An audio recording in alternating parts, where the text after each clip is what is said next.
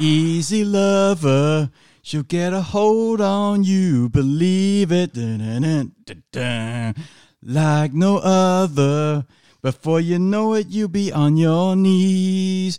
She's an easy lover. She'll take your heart, but you won't feel it. Dun-dun-dun-dun-dun. Like no other. And I'm just trying to make you see.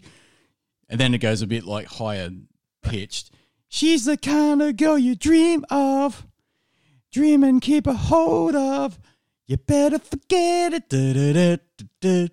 Oh, you'll never get it. Da-da-da-da. She'll play around and leave you, uh, uh, uh, leave you and deceive you. You better forget it. Uh, uh, uh. Oh, you will regret it. Da-da-da. Dun, dun, dun. No, you'll never change it, so leave it. Just leave it. You'll get out quick, cause seeing is believing. It's the only way you'll ever know. Ah, down, down, down. And that's it. I'm done with that bullshit.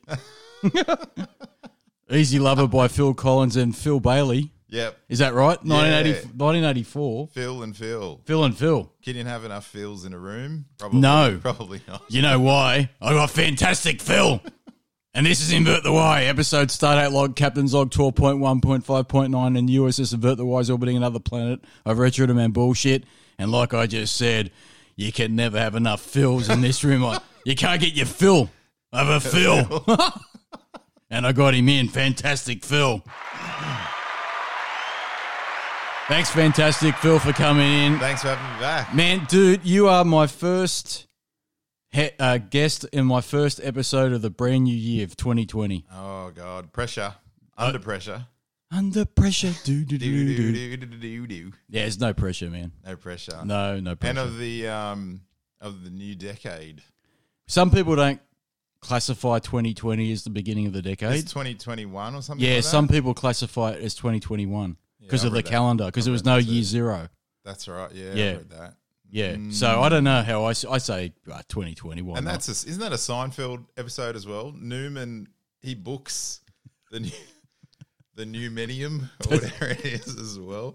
What a great show, Seinfeld. Oh, one man. of my favorite American. I know you've had a comedy episode not that long ago, um, but yeah, look, uh, and American v British things I think were brought up. Yeah, we you did. Gotta, I think you got to acknowledge Seinfeld as being up there with one of the all time greats. Seinfeld, you never get sick of. No, I never. I, I, watch a rerun, and on yeah, as that's what he said. You, you'll never get sick of Seinfeld. Yeah, give it a I- break and come back to Yep. it, and Yep. then you, I still wet myself Yeah, over you, you can see it's very clearly nineties though. It's weird. Like we were talking about it before because we're old men now, Yes, and we've got blood pressure problems. right, fucking hell. But it's through the roof. oh, mate, mine's bad. I could I could flip out at any stage. Just ask Rocket Russell. Shout out to him. Ah, yeah. shout out to the Russ. He had to fucking help me a couple of weeks ago. Oh god, Oh, medical emergency. Yeah, it was a medical emergency. Um, no, it, it's looking dated. I got to admit, I was watching it. What was it on? Ten Peach, one weird free to wear TV show. It was just random, and the clothing is very nineties, Oh yeah, and the set's very nineties as well. I think he's got a Macintosh computer in the background, and he's got his bike hanging up on the on the door. yeah. Oh look, the bike hanging on the door. Yeah, the Macintosh old The- school. yeah, the old um, school Mac, like that one over there. Yeah, that's Yeah. oh that that isn't a fish tank, but that is that functional. That Mac. Uh, yeah, so I've got a Macintosh Plus for those that can't see it. It was working. Uh, the monitor was working. Everything was working. But then I turned it on uh, randomly one uh, one day to try and see if I could get the disk drive to keep. Because if you don't keep the disk drive moving or lubricate the disk drive, they they It seize. A, up. it is a machine. yeah. Yeah. So I turned it on and uh, no no love. Now so that- something's blown on it. That'd be a podcast in itself, wouldn't it? Because, and correct me if I'm wrong, the Macintosh was simplified by Steve Jobs and the other dude. I can't remember his name, but the mouse was wasn't all wasn't Wozniak wasn't part of the Macintosh. I- no, Oh, I don't think he? he? was. No. So so when the, see the Macintosh was originally Steve Jobs' project on on his own. Yeah, and uh, because the Apple IIe was their biggest product at that stage in 1984, yeah, and so they wanted to move away from the Apple II, and they kept like revising the Apple II and making it a bit more powerful and all that sort of stuff. But Steve Jobs basically was being Steve Jobs and being ridiculous, and so the board stuck him in a corner to work on the. What I think back then it was even called the Macintosh project, yeah. and he was the one with a couple of other engineers that created the Mac as it as it became the classic Mac. Yeah, is that because you've you've got the the actual unit, the Yep. keyboard, Yep. and sitting there is one of the mouse. The, Yep. and Yep. I, isn't that? And correct me if I'm wrong. That mouse was derived from simplifying and making it easier to use that, as opposed to PCs at the time that were quite complicated and whatever it is. Is that? Did he take that from something? He stole. it? Okay, he stole so he stole it from he stole it from Xerox PARC. Oh right. Right. So what happened was Xerox were working because they. Okay, so here's the story. This is real nerd shit. Xerox were very back in the late 70s and early 80s were very scared of the future because they actually believed that the paperless office was a thing, which is crazy because it's 2020 and we still use paper everywhere. I keep Yeah. saying the environment, let it go because you can't. We're still using paper, folks, in 2020, right? So they thought that the paperless office was a thing. So they obviously make a lot of money on photocopying and all that sort of stuff. They decided to develop a thing called, I can't remember what it was called. It was basically a computer um, that had a graphical user interface, and it was the world's first GUI or graphical user interface Yeah. and they didn't know what to do with it. And they were under pressure to sell it and get rid of it. And what happened was Steve Jobs heard about it and he walked into Xerox PARC in Palo Alto in the US and he saw it. In fact, Xerox was showing him other things that they were working on. They had their own, the, I think Xerox had to set, uh, to set up a, their own department to create different innovation ideas of the future, what the future office would look like. Yeah. So there were plenty of other things that they worked on, and they invited Steve Jobs, who by that stage was a big a big thing in Silicon Valley, and he walked around the office there, Yeah. and they were showing him different things, and he wasn't excited about anything until he saw this prototype they had of what they thought the office, the paperless office would be in the future. Yeah. And he said, "What's that?" And they said, "I can't remember the name of the prototype that they they called it or whatever they said they they, they called the thing was." But he said, "I want that." Is this Xerox? And just excuse my ignorance on Yeah. this. Just is this Xerox the who are known for photocopying? Yeah, exactly. Yeah, photocopying. right. So they that's what I'm saying. Like they their whole bread and butter was built on paper, Yeah. and they they thought, well, what happens if the paper the paperless office or future was a thing? What will we do? Yeah. And so they created this complete separate department where these nerds would sit on bean, ba- bean bags. I'm being, I'm being serious. They, they were like these brainstorming type people, and they'd sit around and go, okay, what will the future look like? This is back in the late 70s. And they created this whole bunch of other little things, which they showed Steve Jobs, and he wasn't interested at all until he saw this computer Yeah. and it looked nothing like the Mac. But what he loved about it was it had a mouse. Yeah. It was the first ever time he saw a mouse, and it had the GUI or the graphical user interface, like icons on a desk, uh, like on a screen. And he went, "What's that?" And they said, "Oh, it's such and such." And he, it's going to bug me that I can't remember the name of the, the thing. And he says, "Well, I want it," and they sold it to him All right. right? And he would he was on record saying, "Well, they didn't know what they were doing with it." And this is how funny he is. I think he's funny, but he was actually insulting. He said they were just copy heads. They had no idea what they were doing with it, but I, I knew I could see the future.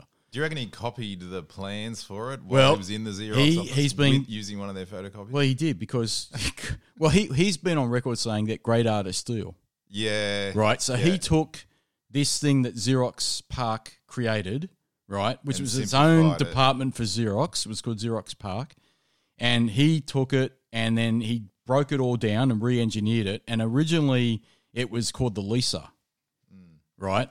And the Lisa was a really ultra. When it was fi- finished, it was a very primitive version of what the Mac would be, but it was a really expensive computer that no one could afford, mm. right? And so Apple said, "You've killed us with this shit, right? That's it. You're off that project. That project's dead in the water." And they didn't know what to do with Steve Jobs, so that the the board sent him out to play with another department because he had nothing better to do Yeah. but he really loved what he saw at Xerox PARC, and he loved what what he d- created with the Lisa, his first prototype computer with a graphical user interface and a mouse. And then he said, "Okay, well, I'm going to create this thing called a Macintosh," because they'd already started this project internally in Apple called the Macintosh project. Yeah. And the Macintosh originally was nothing like what it would end up being. So he created this very slim looking Mac. And what we're talking about, folks, is a Macintosh Plus. That's a 1986 version that I've got. Yeah. It's a sort Right. of So what- off grade. Yeah, so they, they, came out they came out in 1984 and they came out with only 520 512 kilobytes of RAM and that one is a 1986 model and it's upgraded to 1 megabyte of RAM, right? But it doesn't have a hard drive. It's only got a floppy disk drive, a three and a half inch floppy disk drive. Um, and so, yeah, Steve Jobs took that idea from Xerox PARC. He had his first prototype called the Lisa. Then he worked at the Macintosh department or the Macintosh project at Apple, and then they created this thing, the Mac, as we know it and love it. And what's the Mac that's in Seinfeld's room? Uh, in, Uh, that would be a 90s Mac. So they're like, by then, Jobs had left, and they kept the Macintosh name, but they really changed the design of the thing. See, Steve Jobs he was, left and came back though, didn't he? He, yes, he did because he was kicked out of the. So what happened was when the Macintosh was launched, he had these sales projections, but they didn't meet them because the Macintosh was way too expensive because they were competing against IBM IBM. IBM compatibles and and IBM clones, and you could get an IBM compatible or an, even an IBM machine for half the price, roughly, than a Macintosh back in the eighties. And so the board were like, "Well, what the hell? You said this thing would sell for this price and would be this amount to make or manufacture, and would sell these amounts of units, and we- we've achieved none of these targets." And they kicked him off the board, right? Um, or off out of the company, basically. But what Steve Jobs did, because he's smart, he, he kept one dollar Uh, of shares yeah. right? So he was still a shareholder of the company, so he could still attend AGM meetings and Albeit a stuff like that. One, he's still a shareholder. Exactly right. But in disgust, he sold sold all of his shares or his shareholdings, and he kept one dollar's worth. And then he went into um, he went into a bit of a limbo land for a year or two. But then he created a company called Next, and Next was basically again him being overly possessive and creating this crazy machine called a I think it was a Next computer, which was a specialized computer that you could use in research and high level engineering type products. It wasn't for home use really. And then Apple years and years later were looking for a new operating system and they ended up buying Steve Jobs' company, which was the next the company next company. right? Because they wanted his software.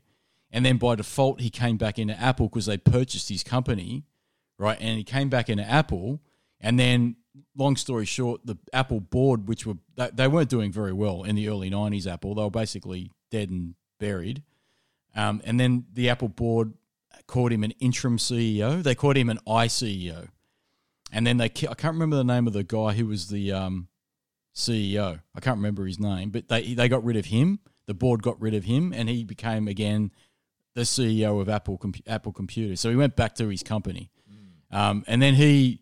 I, rem- the, the, I remember reading the first things that he did was he, he hated the remember the Newton because you talk about um, Seinfeld. Yes. Remember the Newton Palm? Yeah, yeah, yeah. It was like a very early iPad. yeah. He hated that fucking thing.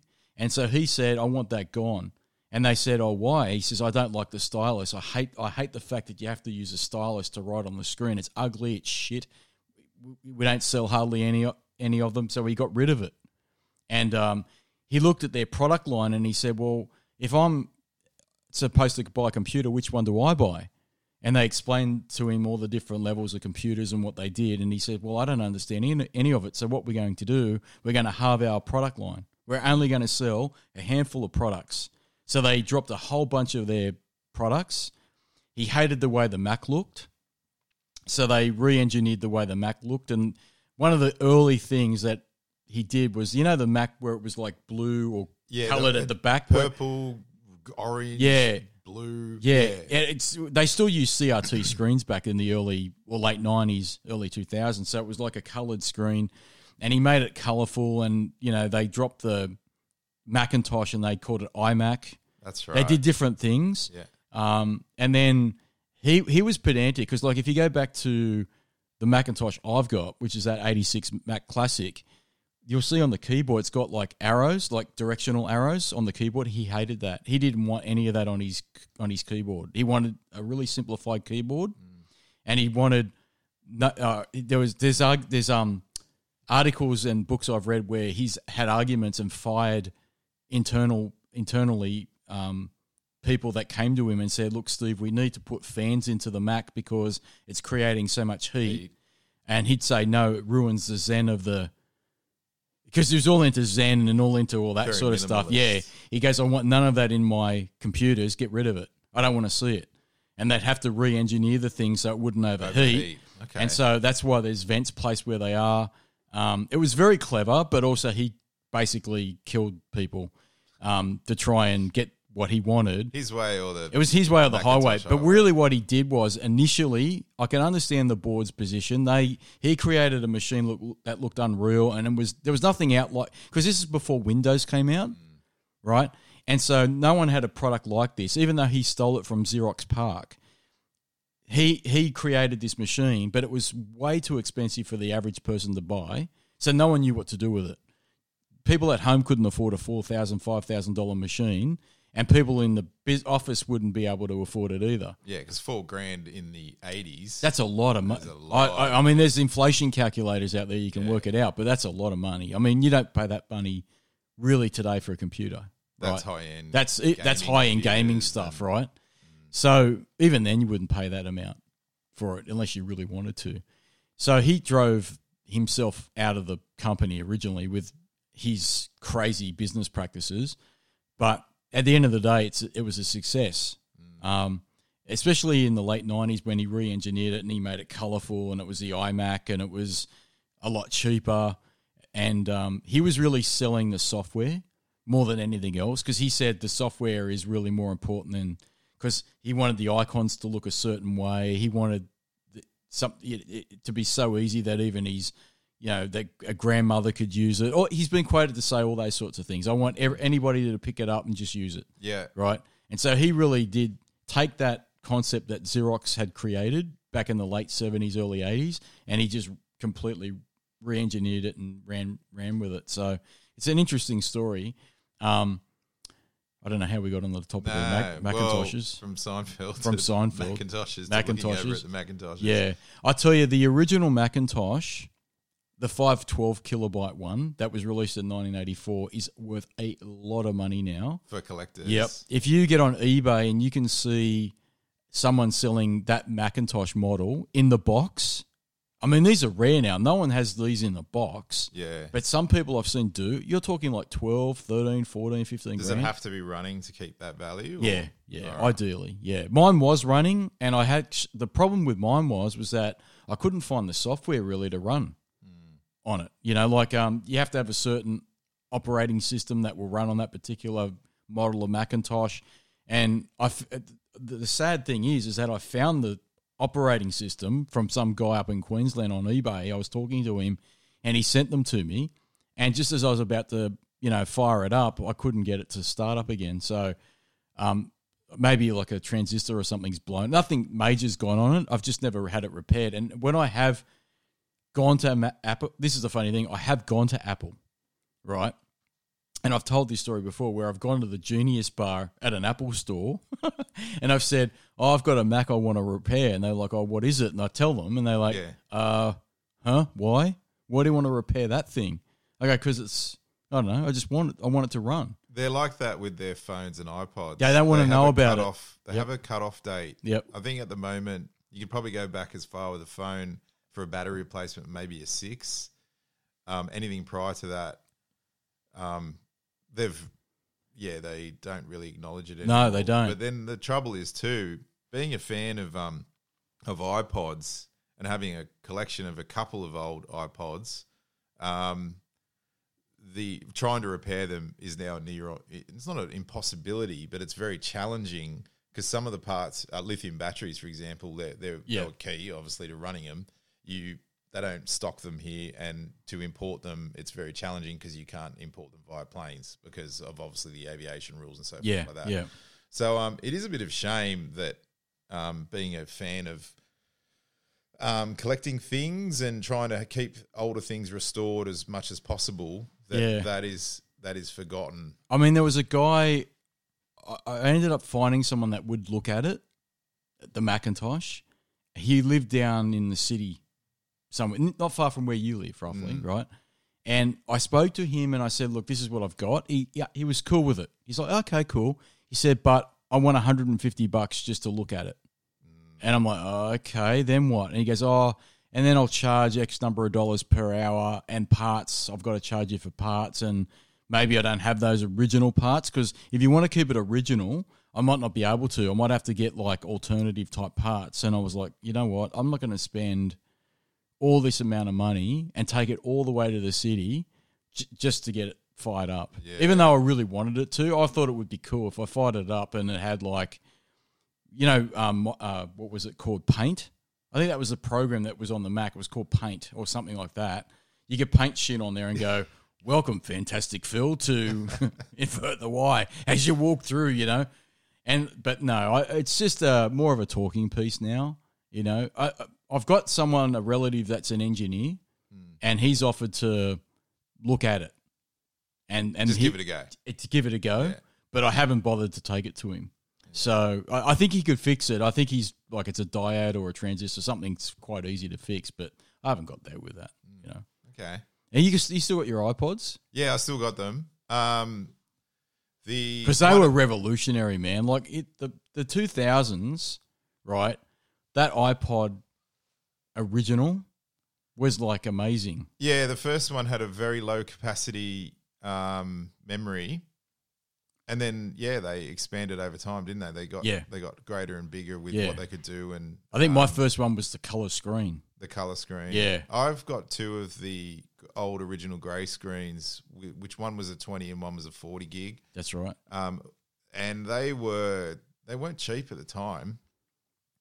Uh, ran off the old MP3 format. That's, That's right. right. Ran off the old MP3 format, which is dead. So MP3's been killed. Has it? Um, in Well, terms of a, uh, in terms of a, there's there's no one that's really making anything or producing anything in or supporting MP3 formats anymore.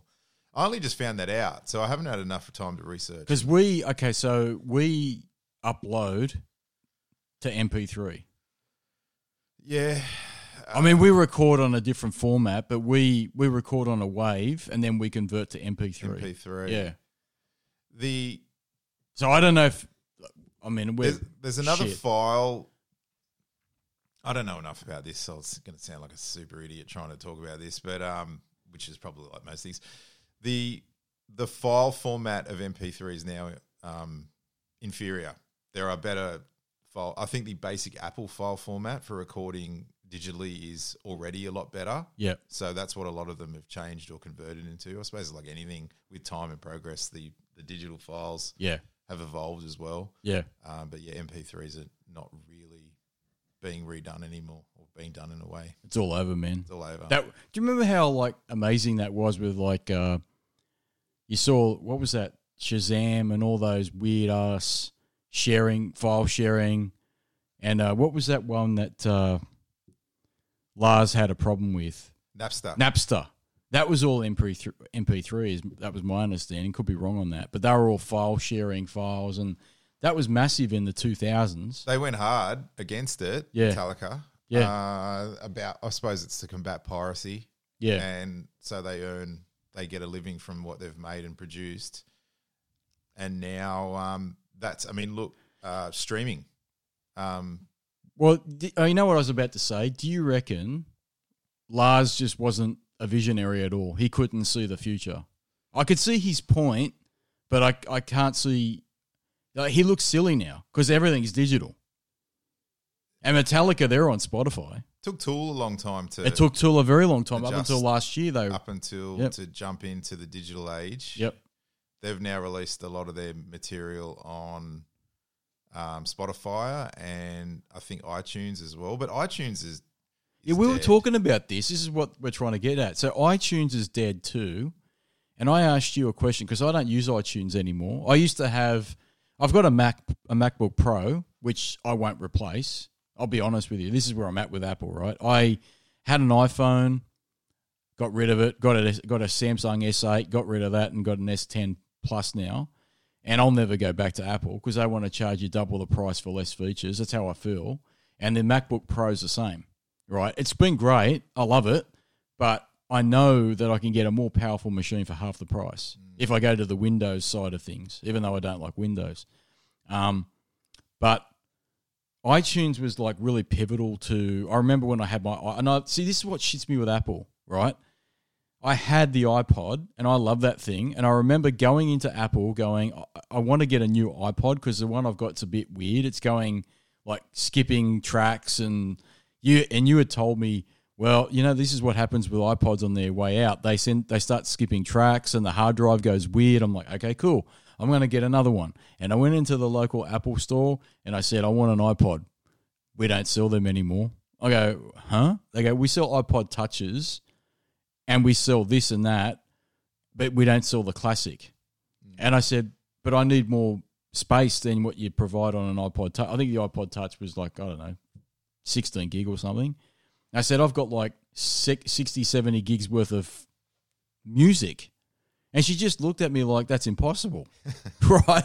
Like, you're a freak. I'm like, yeah, but I'm, I know I'm the minority, but you guys have just basically told me that's it. You can't help me anymore. And she just said, yeah, well, we can't help you now. So then I was like, well, what's my options? And obviously, my options is my phone. Right, because they've basically said everybody plays their music these days on their phone. Why would you buy another device?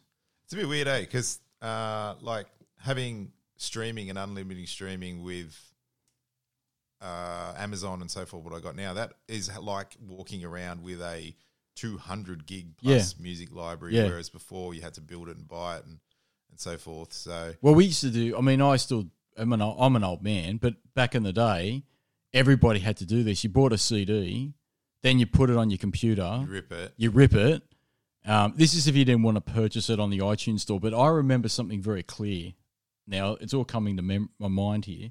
You used to get the CD, rip it to your hard drive on your computer, and then hook up your iPod Classic, which is what we had, or any other iPod, and then sync them. And it used to take forever. The more music you had, the longer it took, right? But then I remember one day you getting very excited, going, "The iTunes store is open in Australia." And I'm like, "What does that mean, man?" You're like, "Dude, I can now buy music from iTunes in Australia." Because previous to that, it was available in the US and other parts of the world, but we didn't have it. No, the ripping function was available through i uh, iTunes. That's right, but the purchasing The of music purchasing of wasn't. music wasn't available. That think about that now. They've stopped that too, but in, I, but they haven't in a way because you can still to this day go on and buy something. I don't know. I'm coming onto this podcast today very uninformed. Yeah, but you got your probably not good. notepad. Got That's the a start. Notepad- got- notepad's blank. Yeah, the note- oh, Well, the Christmas list is on there. yeah. The, I mean, you know what this is? this. This is um, this podcast is a bit like getting back into shape. Because remember when I, I turned on the machine, I went, "How do I do this again? What button do I press?" Because guess what? We don't have Jason relaxation again. Again. He- we, Jason he's- relaxation. we, we, have, we have him in sock puppet form, but I can't be fucked. I can't be fucked on. That's right, Richard Dan. Hello, fantastic Phil. How are you? Good to see you again. I can't be fucked. I can't be bothered. But um, so you with iTunes today, it still exists Yeah, it still partially. exists. You can open it up, play your music that you've purchased or ripped from your computer. But you're saying the store is gone. Is that right? This is what I'm hearing, but it's still there today. iTunes does have that horrible thing, though, of if you've purchased something, depending on the rights and so forth, of where the artist may be, the music has disappeared. I've had a few albums and songs disappear See? out of my old purchases, and I'm not sure how or why that's happened. But um, some tracks are not available anymore.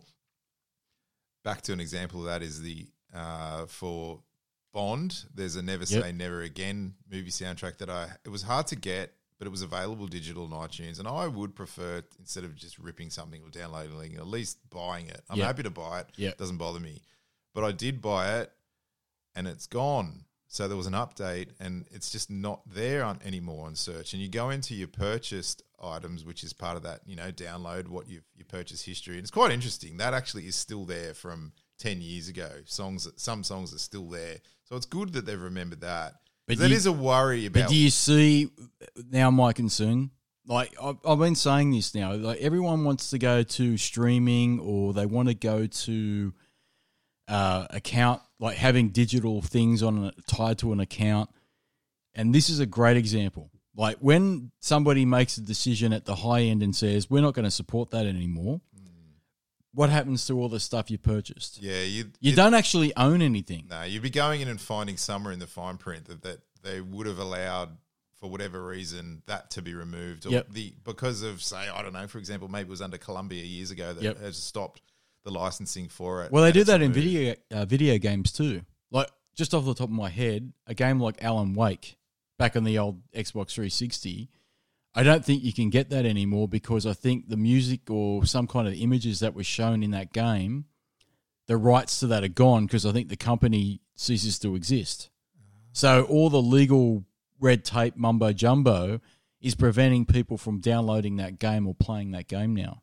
So unless you had the physical disc, Unless you've got the physical disc and you- the you- machine to play it on, you're stuffed, right? That's the whether you want to play it or not is another question, another matter. But what I'm saying is the digital world is not a great world if things change from the legal, you know, the legalese that happens in the background, right? So Apple made a decision and they said we're not going to support iTunes anymore, or we're getting rid of it, and we're going to do something else with this platform that we have. And I understand that because it got really messy with iTunes. Like everything was tethered to it, right? So all of a sudden you got multiple devices running off it, and it got more and more convoluted as time went on.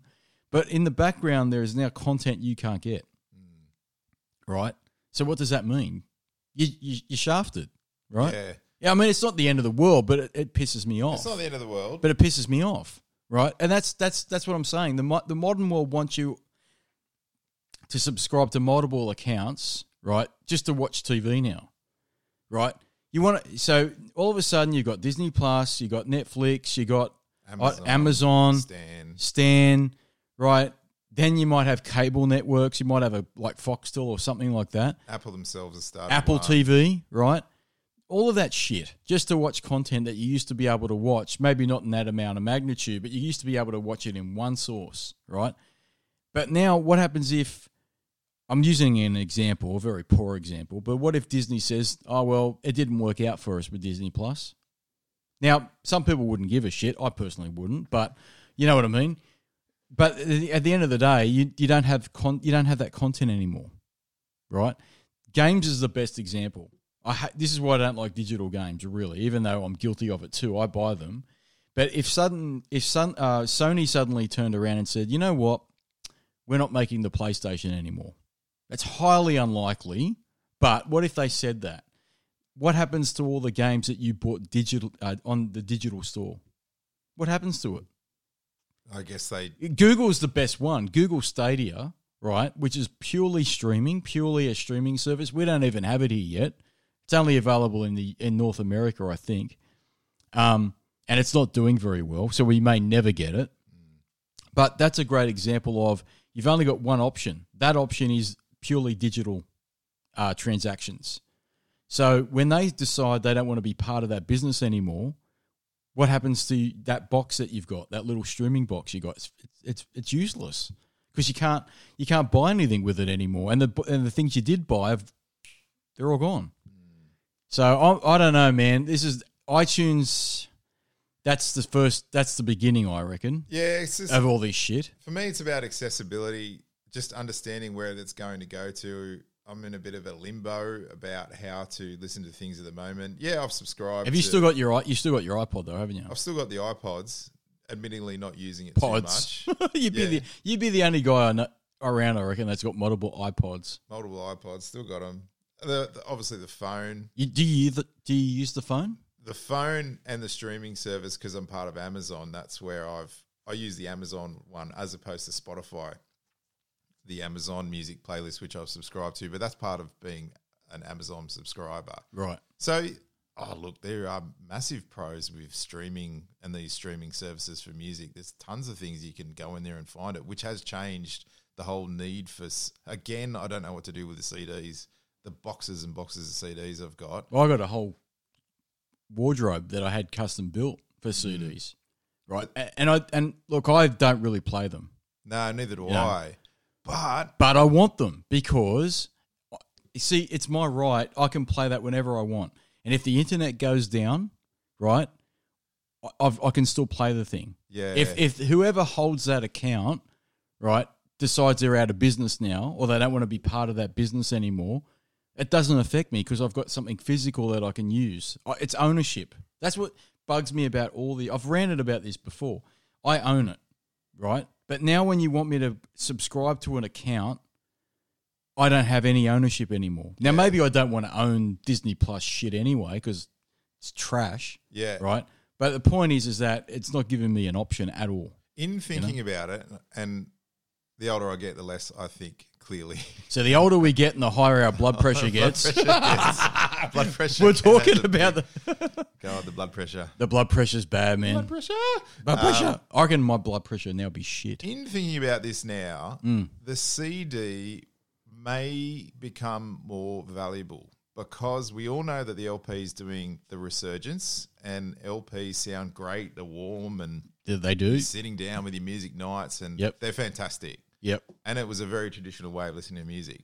To, to me, thinking about it now, though, the CD may still hold some value. One, because it's a physical disc that has it, it's not lost into the interweb world It's durable. it's durable, Yep. but it is also arguably, arguably, of better quality or high, one of the highest quality recorded points in time as a general comment that's accessible and cheap and still valuable. So to me, that may be still there still may be some value in the CD, even though we we know that it's sales are down and so forth, and they're sitting. And you go to a CD sale, and most CDs are not even worth a dollar or That- two dollars for these days. That's that's true to an extent, but I think when I this is a, going back a long time ago, but when we had Nuke and Neil here, shout out to him, mm.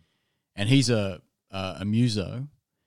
I was asking him whether or not um, the issue with CDs al- always was was that because they're digital and they're recorded on uh, digital formats and then like analog tape and then converted to digital, the recording studio can do whatever they want with that recording. They can make the bass slower, they can do more bits and pieces and funny things. And so it's not really the original intent of the artist. Whereas with LPs, because they were um, analog on analog tape and they didn't transfer to those to digital, they had to keep that original sound that the recording artist actually pumped out in the, in the first place, right? So it's more true to the original artist's intent. The only problem with LPs, as you know, is in, they're not durable and they add in a lot of extra noise. They added a lot of Right. extra noise. But so do CDs too. CDs on a good system, you can hear a lot of hiss, right? Because if they've been recorded on digital tape and then, oh, sorry, on analog tape and then converted to digital, right? Then that introduces a lot of hiss, a lot of noise, um, and so. But then, as I said, the recording studio does all this weird shit with it. Like they they make the bass levels a lot lower than they really should be. They make the highs too high. It's not what you, you're hearing at the artists, you know, when they were playing the, the instruments and playing the music. So I think LPs are the true winner of sound. They just don't have the durability. Yeah, that's and they have all that other noise with it too. But that noise kind of has some charm to it. I like that charm. I like that noise and that that you know pop and crackle when you put the needle down on the on the vinyl record. There's something cool about that. I'm not saying there'll be a CD revival in the sense of people will be sitting around having CD. No, I don't think there will be a so revival. like that. But if you're looking for a really obscure album that is taken away from, say, an iTunes and so forth, and also, and then if you need to transfer that that music into your uh, listening device of choice, the st- the CD or original CD still may ha- be that opportunity to get the only way to get that. I think you're right. I think an accessibility, yes, I agree with you. I think that will be the best way to get the music. It might not be the best listening Oh, experience, no. right? No, no, but. I do see. So now I know, I know what you're saying. Now, yeah, listening experience, LP will win if you can forgive it for all of its sins in terms of like the scratches and the durability issues and the dust and all that stuff. CDs are way more accessible. For, yeah, you're right, and probably more affordable too. It's probably a bit know? more of a topic for Jason relaxation because I think he has had or purchased a few of those really high end Sony products. You know those um, MP. Hasn't he got? He, I tell you what, with him, I'll, I'll never forget. It was early two thousand. I'm talking about the personal, the Walkman. he, he's got the he's got a crazy Japanese. he's got a FLAC Yeah, a FLAC player. Yeah, he has. I've listened to it and it's amazing. It really is because that's the best of both worlds. It's digital, so it's convenient. It's lossless, so it's got no um, denigration of the actual you know file transference. yeah. Um, But they're they're expensive. but they're expensive and they're not really um i'd have to talk to him more about it but in terms of putting music on it it's not as easy you can buy the music as original FLAC like files but you don't see them very often right So You- to me, like, well, where where else are you going to get? I'm sort of defending the CD. I think a bit here today. I- I'm a big- unintentionally. like, Yeah. where else are you going to get a simple, almost pre-ready to go digital, um, sound or uh, cop, uh, music track ready to go onto some some machine, personal machine player? I don't think you can other other than a cd i think cds are still viable they're just not popular now No, I know. I, Right. know, I mean, obvi- if see- obviously, yeah, I mean, I mean, look, you know, you, kids are buying cassette tapes. They're awful. right, cassettes are awful in ter- in every way, shape, and form. They're not durable. They sound like shit. Right, we but you and I have been discussing this for years, right? But kids find them charming because you know you see actual physical movement with the spindles and things are happening and it's mechanical and all that shit, right? And LPs are like that too, right? There's charm about there's a needle, it's mechanical, it's moving. You know, you can see the the thing spin on the turntable. And CDs, unfortunately, you don't see anything. You stick them in the the disk drive or the CD player in the caddy, and it goes into the caddy into the machine, and that's it. that's it. You know, but they're way more affordable than anything. They- they- uh, would you have ever believed CDs would be cheaper than LPs? They they are. Uh, yeah, They are now. Like if you go buy an LP now, they're about forty something bucks minimum. A CD's like I don't know, nineteen now.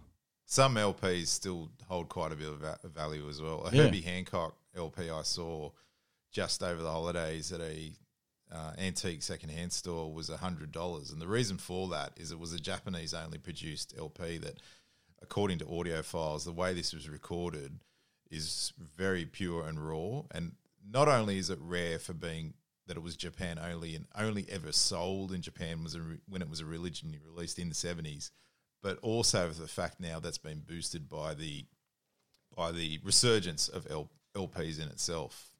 So, um, I yeah, you're right, and uh, uh, I suppose a CD is a bit like a quartz watch in in a sense too. That as well, there's just there, it's the same. It's I suppose is a it's just a clear digital type of a response, whereas an LP has a mechanical and analog type of uh, history to it, Yeah, and that that's the charm and the warmth of it in itself. So, yeah, and also don't forget the artwork oh yeah, because like an LP, that sleeve is obviously the real estate of that sleeve is way bigger than a CD. Mm. And obviously, with digital, you get no artwork at all, apart from what you see on the screen. So there's some charm in that, and I, I think some some younger people are attracted to that too. They actually get to see artwork, a sleeve. You pull the record out, you got something you actually tan. It's all tangible. You can, you know, you got something that you can actually hold and, you know, physically touch. Whereas digital, you got none of that. I wonder how this Yeah. decade's going to go with listening to music as well. That's interesting. I wonder how this is going to go because it's changed so much over. I think digital. Well, digital's here to stay. Yeah. It, it, oh it's, yeah. it's not going anywhere. Um, I, well, see, I think you're going to get more and more choice. I think if I had to take a guess, going there'll be more and more streaming services, and everything by the end of the decade will be streaming. Everything. I really feel that. I, I feel that um, 2029, effectively the end of the decade, you're going to have way more uh, streaming services than than we do today, right? So so now you've got like streaming services like Netflix and your Disney Pluses and your YouTubes and all that kind of stuff. And music's you got Spotify and your Amazon account and whatever else you've got. And Apple don't play in that. Oh, they've got Apple Music, haven't they? So they've got their streaming service. That's why they, they had to kill iTunes, really, I think, because they were making more money with that than they were with iTunes. Um, just physically selling a what a file was what they were doing, weren't they? Yeah. In iTunes, they were just selling a file against your account, whereas now a subscription service must generate more money for them. It'd have to, you know. So everyone wants that. They want a subscription and they want, you know, choice within that subscription, and you're off and running. And, and then that, that's the same in gaming too. You know, we don't have it here, but Sony's uh, PlayStation Now is a streaming service for most of its games. Even though you can download up um, content on there, you can you can do that. But you watch how big that gets at the end of the decade. That'll be everything. I'm telling you now.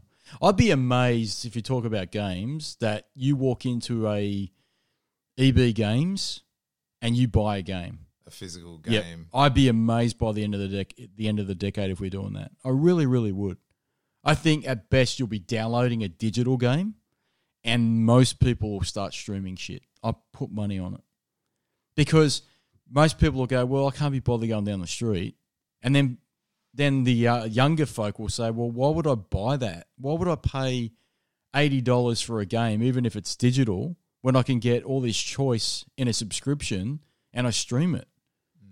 But that, I hate that idea, you know, because you and I are the same age. We want to go down the street and buy something. None of no one wants to do that in the future. I'll put money on it. End of the decade. Well, let's that's assuming I'm still here. That's the big one, right? That'll be the first thing, right? But I would think it will all be digital. It'll all be streaming. That's probably a good segue into today's topic. Today's topic, 47 minutes in. Shocking. So so unfit with this podcast. Like like Pepe Le Pew chasing that cat Le Puff, Le Pant, Le Puff. Pepe Le Pew- on Today's topic was it 80s movies? I think we were going to talk about 80s sci-fi ness things we liked. Yes. Yeah, Well, the kind y- of cool 80s movies we liked. We certainly had none of these problems in the 80s. No. Fucking hell. You, your biggest problem was beta or VHS. yes. Wasn't Beta better than VHS? Have we talked about this? I can't remember. I've talked about it. Beta was technically better than VHS, yes. was Beta Sony? Beta was Sony. Beta was Sony. Yeah, and they got beat out by Philips, who made VHS. VHS. Yeah, Right. yeah, and the, it was basically the movie studios. See, VHS and VHS and video, that's never coming back, is Oh, it? it's dead. That's I can't see. Well, again, people buy records because of the charm. I don't see any charm in a VHS, right? I don't. What, what's it got going for? Look, let's be real, okay? So I'll tell you something now. There might be collectors out there that would. I'll give you an example. One little example. Star Wars yeah, yeah, yeah. I was about to mention that. Well, yeah, okay. I had it, and I don't know where it is, but I had.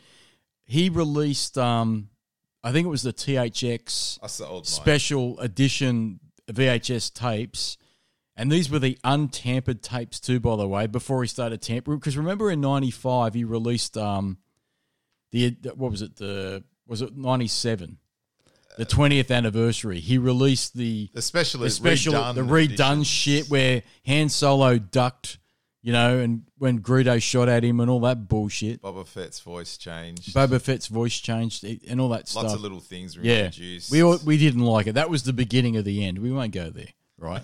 it just upset me. Blood pressure, man. The- take a blood pressure reading in a minute. Won't be good.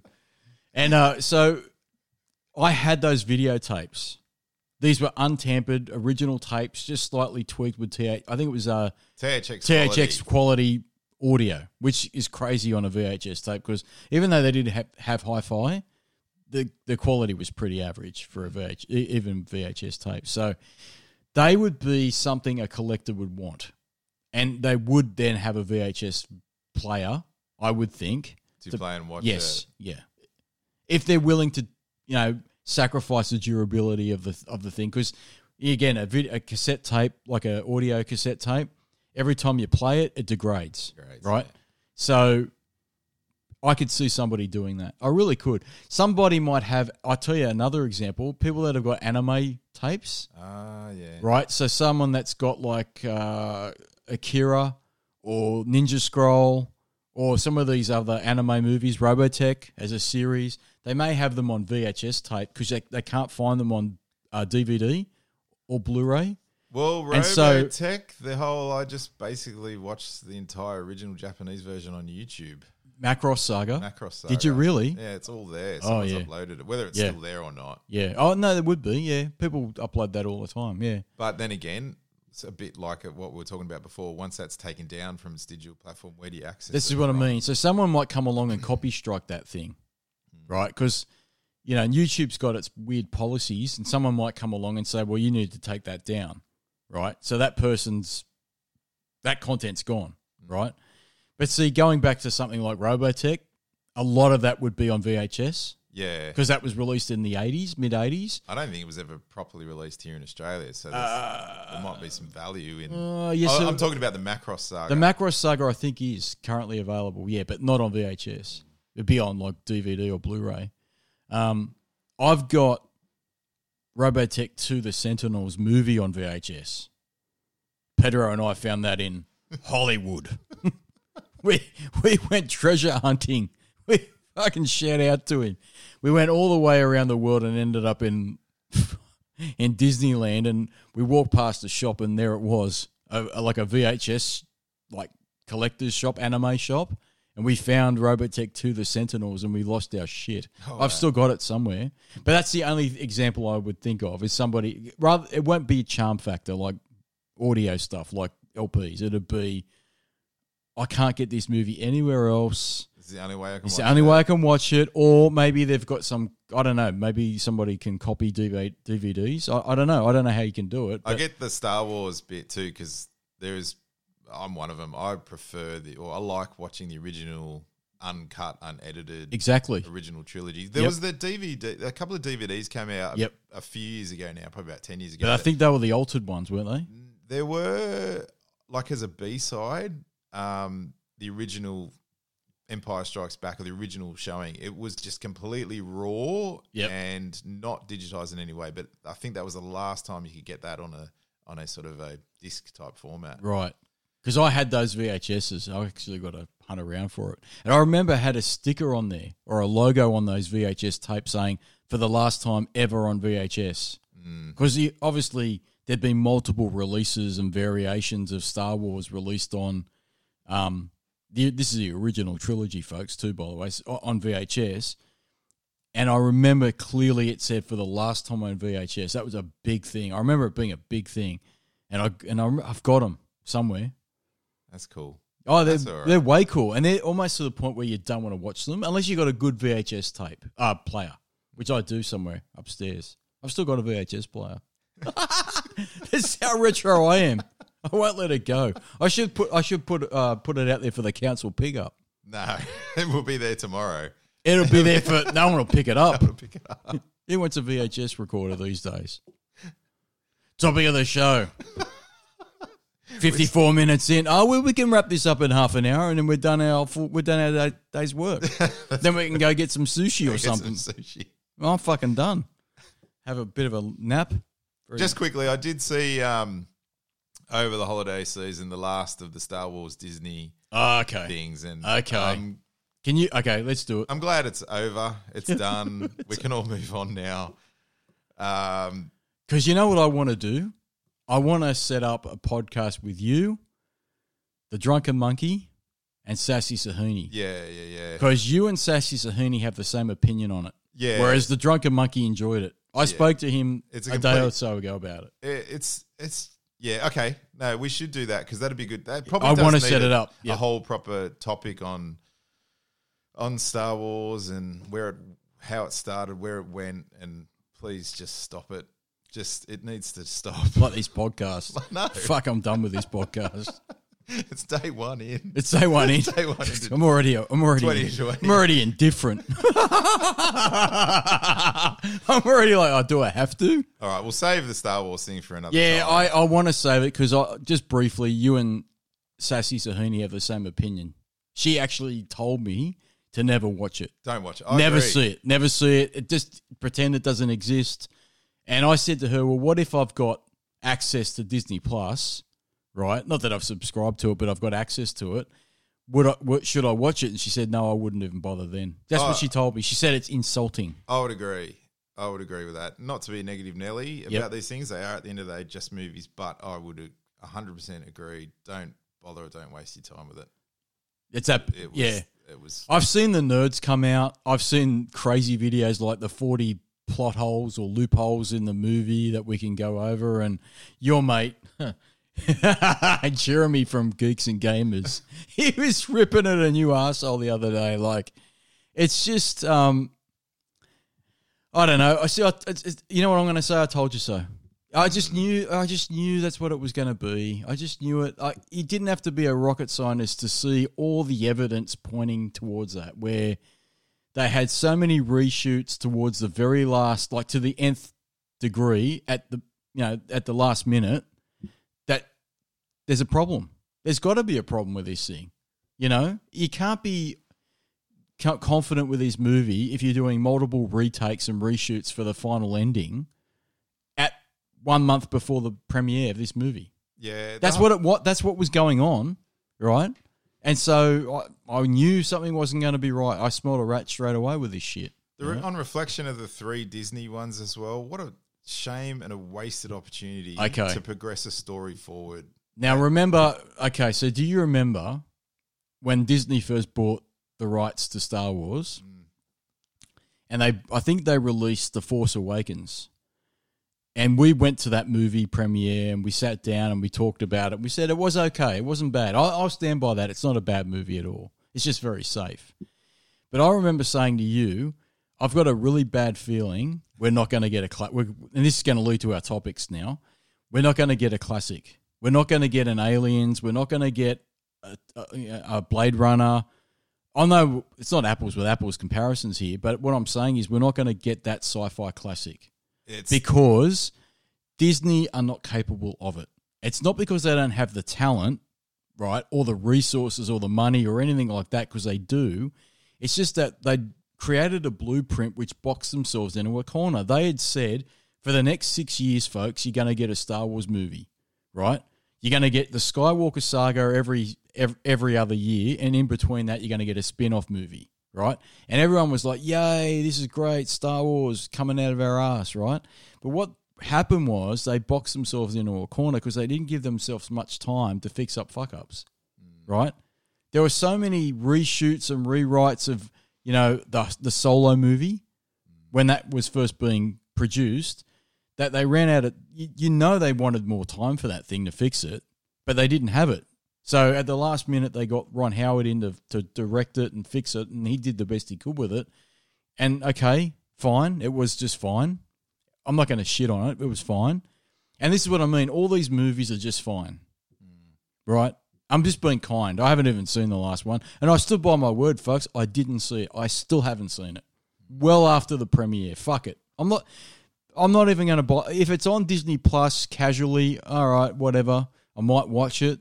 If it appears on Foxtel, I may go. I may watch it, but I'm not. I'm not hungry for it anymore. You know. Disney did have creativity, though. You could go back and say in the early '80s, I suppose, for some science fiction. I still think Leading into origi- our topic, I still 59 minutes in. the original Tron. yep. That Oh, classic, classic. Yeah, Jeff Bridges was great in that. You know, and entering a computer machine. Yep. And Yeah. Well, see, that was in the era of we didn't know what computers were, so everything's possible. Hmm. computers like uh, Electric Dreams, computers can like talk to you and open your front door and all that shit and fall in love with you and crazy ass stories were being written about computers. And so Tron was perfect, you know, because it was in, I think it came out in 82.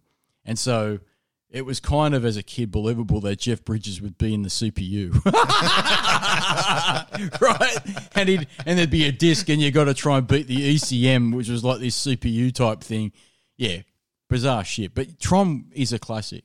And I think we're talking about, uh, was it the Black Hole? Yeah, so they had an attempt again off the Star Wars, the back of the original Star Wars, to to venture into sci-fi, Yeah. which cost them a bit of money, and also the intros. The intro might may have been one of the first times computer graphics have been used to introduce the movie. I know that Last Starfighter, Yep. uh, that was one of the first. I believe was one of the first, you know, he- heavily computer based movies. Oh, um, you know, graphic. Uh, what's the word? Graphic bloody Yes. What's the CGI CGI? Yeah. was one of the black hole. That I like the black hole. Do you do you remember it? I do. you- I, I was going to watch it again before you came up here, but I didn't have time. But I do remember it had those two robots, yeah, and I do remember the black hole. I remember being amazed by how this spaceship was right next to this black hole, and uh, I do remember some of the characters. Like there was that baddie. If you if you Yeah. watch it now, it has dated a bit. Oh, yeah, and it's a, yeah. a bit cheesy, and some of the dialogues a bit. Wha- Some of what- the active choice. Was it a late seventies movie? I think it was at seventy, probably seventy nine or Yeah. something like that. Yeah, Um, but the red villain Maximilian, as a child, I remember him with his spinning razor blades, and it's a bit of a spot, a plot spoiler, but he he does do some damage to Yeah. one of the main characters in there. yeah, and then they go through they eventually get sucked into the black hole and come out the other end and it's a very trippy weird ending at the same time but that was a bit of an experimentation for disney at that point in time yeah, who supposedly turned down star wars originally the original trilogy series that george lucas was shopping around But, Yeah. um, yeah so i guess they have in the past but now it just seems to be rehashing the same old sort of stuff over and over they've again. had just. I don't know. They just don't. I, I I don't think I've ever been their target market. That's just my problem with them. You know, like even when they did release Tron and the Black Hole, they were I think good sci-fi movies. But then they would release a lot of family-friendly movies that I just never really cared about. That's just me. And then going through the 2000s where they had all of those, what are they? Hannah Montana and all that shit. I, huh? What? I guess. As a fucking 25 year old man, I'm not going to watch Hannah Montana. You know what I mean? Do you think we're ever going to see anything that's topping the old, probably what you could argue are the big three or big four? Which we wanna talk about. Alien, 102 into it. into it. The original Terminator, Terminator 1 and 2, the original Aliens, the original Predator. Do you want? Um, I don't think we're ever going to see, I'll answer it. no. No, never. Because they were made in a different time, obviously in the 80s, right? And there, I'll tell you why. Very high level, because the audience was different. The audience's attention span was way better than it is today. Today's audience wants, you know, explosions and special effects coming out of their ass, and they want superheroes, and they want this, and they want that the 80s movies that we're talking about Terminator 1 and 2. So, Terminator, the original was in 84, T2 was 91. And if you want to talk about, um, what was the other movies? Uh, Blade Runner, 82, that came out, I think it was 82. I really like Blade Runner. But they're thinking people. that You got to think about Yeah. that. You know what I mean? Like, I know Terminator, you don't. Because if you want to talk about Terminator for, or actually Terminator, Terminator, you kind of do because there's a lot of law with Terminator. There's Right. a yeah, there's a, a lot of uh, you. There's a bigger thing going on in Terminator, and the people who it's affecting are just going about their day to day lives. Like Linda Hamilton, you know, she's Yeah. worried about getting a date, and the other, who, the housemate, Yep, you know, that they're just they're just young women living Young in a house kids. in a unit. You know, all like- the cops, they're just like, oh yeah, Yeah. another murder that's going on, so forth like that. But the reality is, basically, there's an unstoppable juggernaut of an apocalypse coming in. yep, um, I, I kind of like I like that watching watching it again and Yeah. over and over all the years as well. Yeah. that that underlying theme of something is bigger, something bigger is going on in these people's day to day lives. Yep. and then it's really up to Kyle Reese to to to sell that to Yep. Linda Hamilton and do his job, and you know, So you know what's great about that. that movie? That movie was created in a time, honestly, where there was no real political agenda. Hmm. Where see, that's the other thing. I've I've said this before. They can't help themselves these movies movies these days. The studios have to put in their own personal political agendas or opinions into their movies. They can't help themselves, right? Whereas back in the eighties, they didn't do that so much, and yet they had just as much uh, equality, so to speak, than they do now, right? Because if you if you look at Terminator, Linda Hamilton starts Terminator One as being quite um, innocent. She's just a normal person. She's looking, as you said, she's looking for a date. Um, she's with a flatmate. You would never think of her as being this badass superhero that she ends up being, right? And then as the movie progresses, she gets more and more confident. She gets more and more as the as the hero herself. yeah, the get the get on your feet, soldier. Get on your feet, Kyle's soldier. Yeah, that's right. She actually so Kyle Reese gets weaker and weaker as this movie goes on, and she gets stronger and stronger. They flip, right? So by the time Terminator Two comes out, which is many many years later, obviously in the real world because it's released in ninety one from eighty four. Um, you know, Linda Hamilton's this badass superhero. yeah, she's as Sh- You know, not as strong as a Terminator. No, she's- but she- she's just as ready ready for That's right. for it. That's as right. they are. That's right. And so there's no that that that progression came naturally. It wasn't force fed down your throat. And that's the other thing too. Movies back then, you had to think a little bit, like Blade Runner. Blade Runner, you really have to think about that movie quite a bit, right, to get invested in the actual world and what's going on around you and what's happening. Whereas these days, they kind of ram it down your throat, so you don't have to think so much. I like how Blade Runner, even the even Harrison Ford and Ridley, they talk about how um, they have differing opinions on what uh, Deckard's is. Yeah. Ford thinks he played Deckard as a human, whereas the director thinks he was actually the replicant. Yeah. So that whole Well, I tell you something now. I'll tell you something. That see, this is what I mean about that movie, right? Blade Runner. This is why you got to think about it, because on the surface level, Deckard's just a uh, a Blade Runner. He's just getting skin jobs off the beaten track. So he's rounding up all these um, rogue replicants. But reality is, is that it's been insinuated for so many years that he himself is a replicant designed to get rid of other replicants. And there's one scene. Now I'm pulling this out of my ass. There's one scene because you know in Blade Runner they've got that machine, and it looks at your eyes. the eyes, Voight-Kampff. the Voicom, and it looks at your eyes and sees the pupil being dilated as you're being asked questions like, you see a turtle flipped over on its shell, struggling in the blazing desert sun.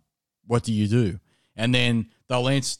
They'll make that answer and they'll say, "Oh, I just walk past and ignore it," or something like this. I can't remember the exact line, but that kind of question. In that movie, you can clearly see that the the pupils are dilated and purpley at certain points of the, of the way the light reflects in the eye. Do you know what I'm talking about? And there's one shot in the movie later on where Deckard's chasing down uh, Roy. And you can see the same purpley reflection in his eye at a certain scene. It's very subtle, but people have picked up on it. And it's been insinuated for many, many years that Deckard's a replicant, right? But a very well engineered one that can beat the um via the what is it called a via Uh, the video machine. yeah Voicom.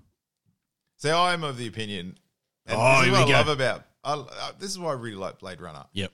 Because it it raises questions and you build a universe and you go away and discuss and debate it and and I'm of the opinion that no, he's not a replicant. But then then But did you see? But see, this is what's so great about that movie. I could be completely wrong here, right? I know it could be, but I'm of the school that he is, because even the picture of his mother is phony.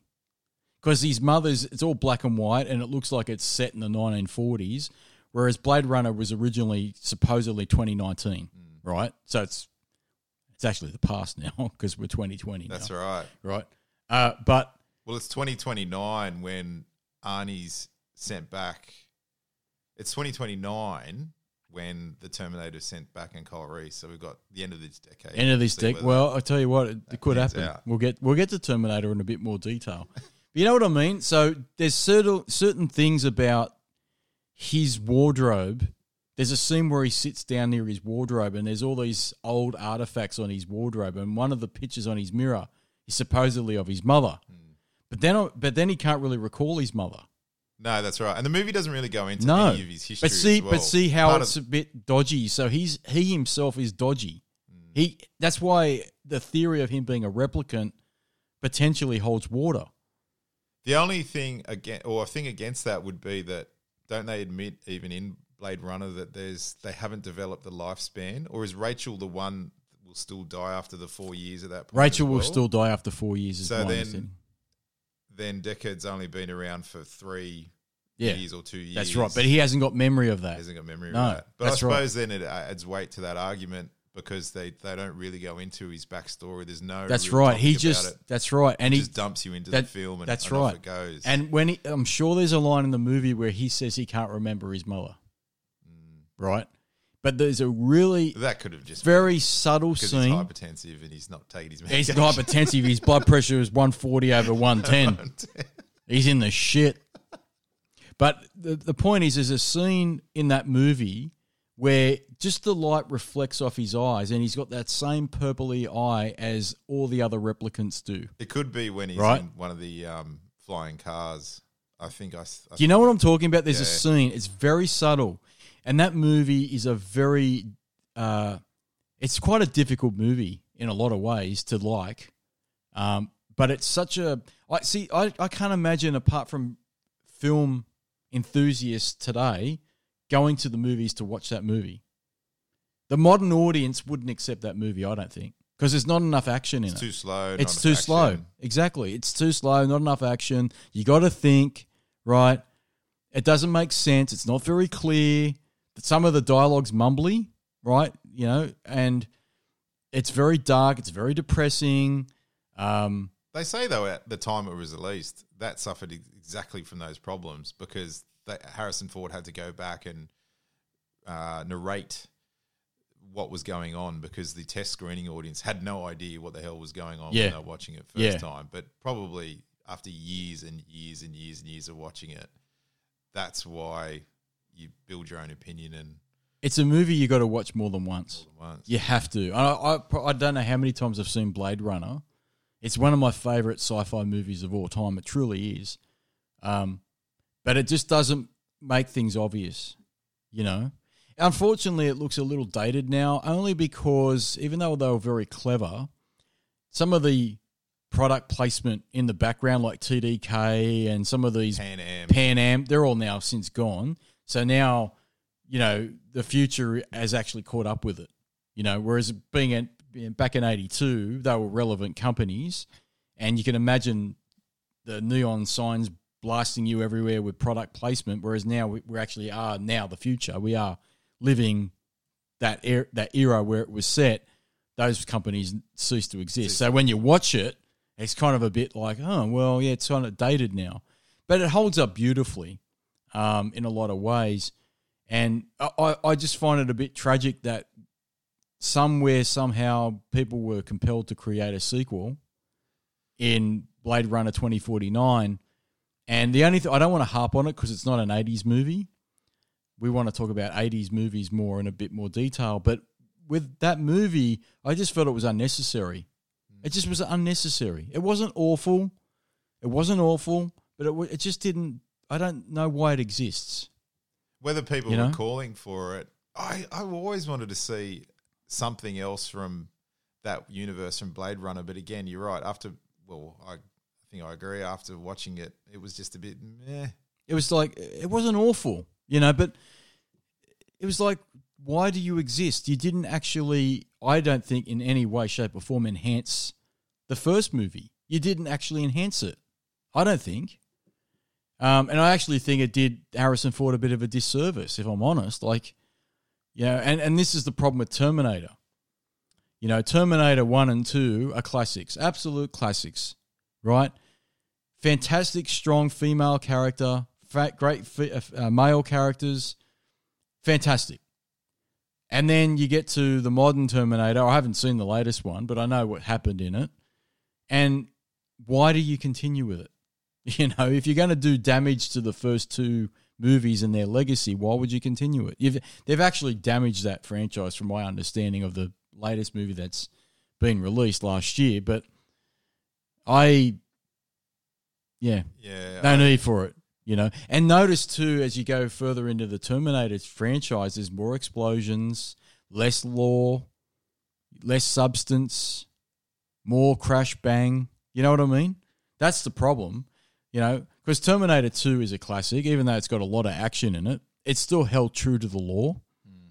And then I think Terminator 3, I didn't hate Terminator 3. That was the one with the female uh, Terminator. Yeah, I've, again, and Claire Danes start getting a bit too over the top with their technology and what I mean. The T one thousand was pretty um, amazing, but played you know, beautifully by Robert Patrick, brother, brother of, of, brother of Richard Patrick, lead filter. singer from Filter. Um, yeah, T two, and but it ended in T two, didn't it? Schwartz yeah. was put down into the uh, lava pit. Yeah, that was basically it. I I just watched Terminator two the recently, like within the last week, and I'd forgotten how awesome Robert Patrick was as the T one thousand in that movie. Like for a, a character that is supposed to say very little and have no emotion really. The amount of emotion he has is amazing.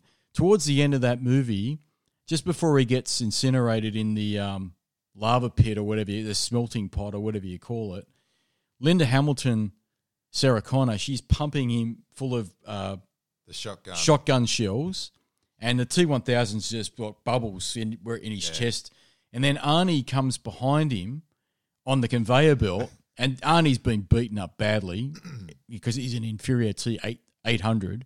He's last year's model. He's a he's running out. You know, like to, you know, you know when you buy a car in January, run out model. run out model. Arnie was the run out model, and he had like this rocket launcher thingy. I don't know what it was, and anyway, it split the T one thousand in half. But before that, as Linda Hamilton's pumping him full of shotgun shells, he does this. He wiggles his finger, his index finger, out of like no, no, no. Absolutely brilliant, right? And and see, you don't have to say much to convey what's going on. You know what I mean?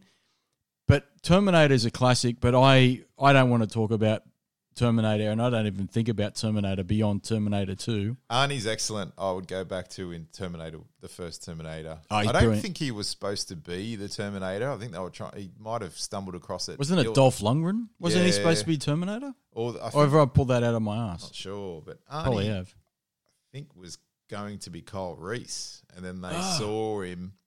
Thought, nah, let's do him. Let's do him as the Terminator. He's he's excellent yeah. as that just machine he, crunching through. But yep. then again, that's probably part of the problem with Terminator that had to continue on as the years go by.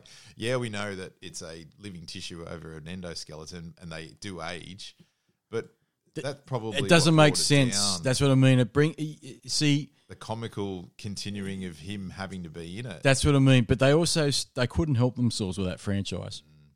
They they put more into it, and Arnie became more comedy relief as the Terminator as time went on. You know, like I think it was T three. I could be wrong, or Genesis, one of them. T three has he, that coffin scene, where, yeah, and he gets programmed not to kill anyone. That's right. He, yeah, and he puts on those sunglasses, but they're stars, and it just looks so stupid. You know what I mean? Like the first one, there was none of that. He was a badass. Remember, he got out of uh, I think it was Terminator two or maybe it was one. He gets out because uh, you know when you travel through time, you're naked, right?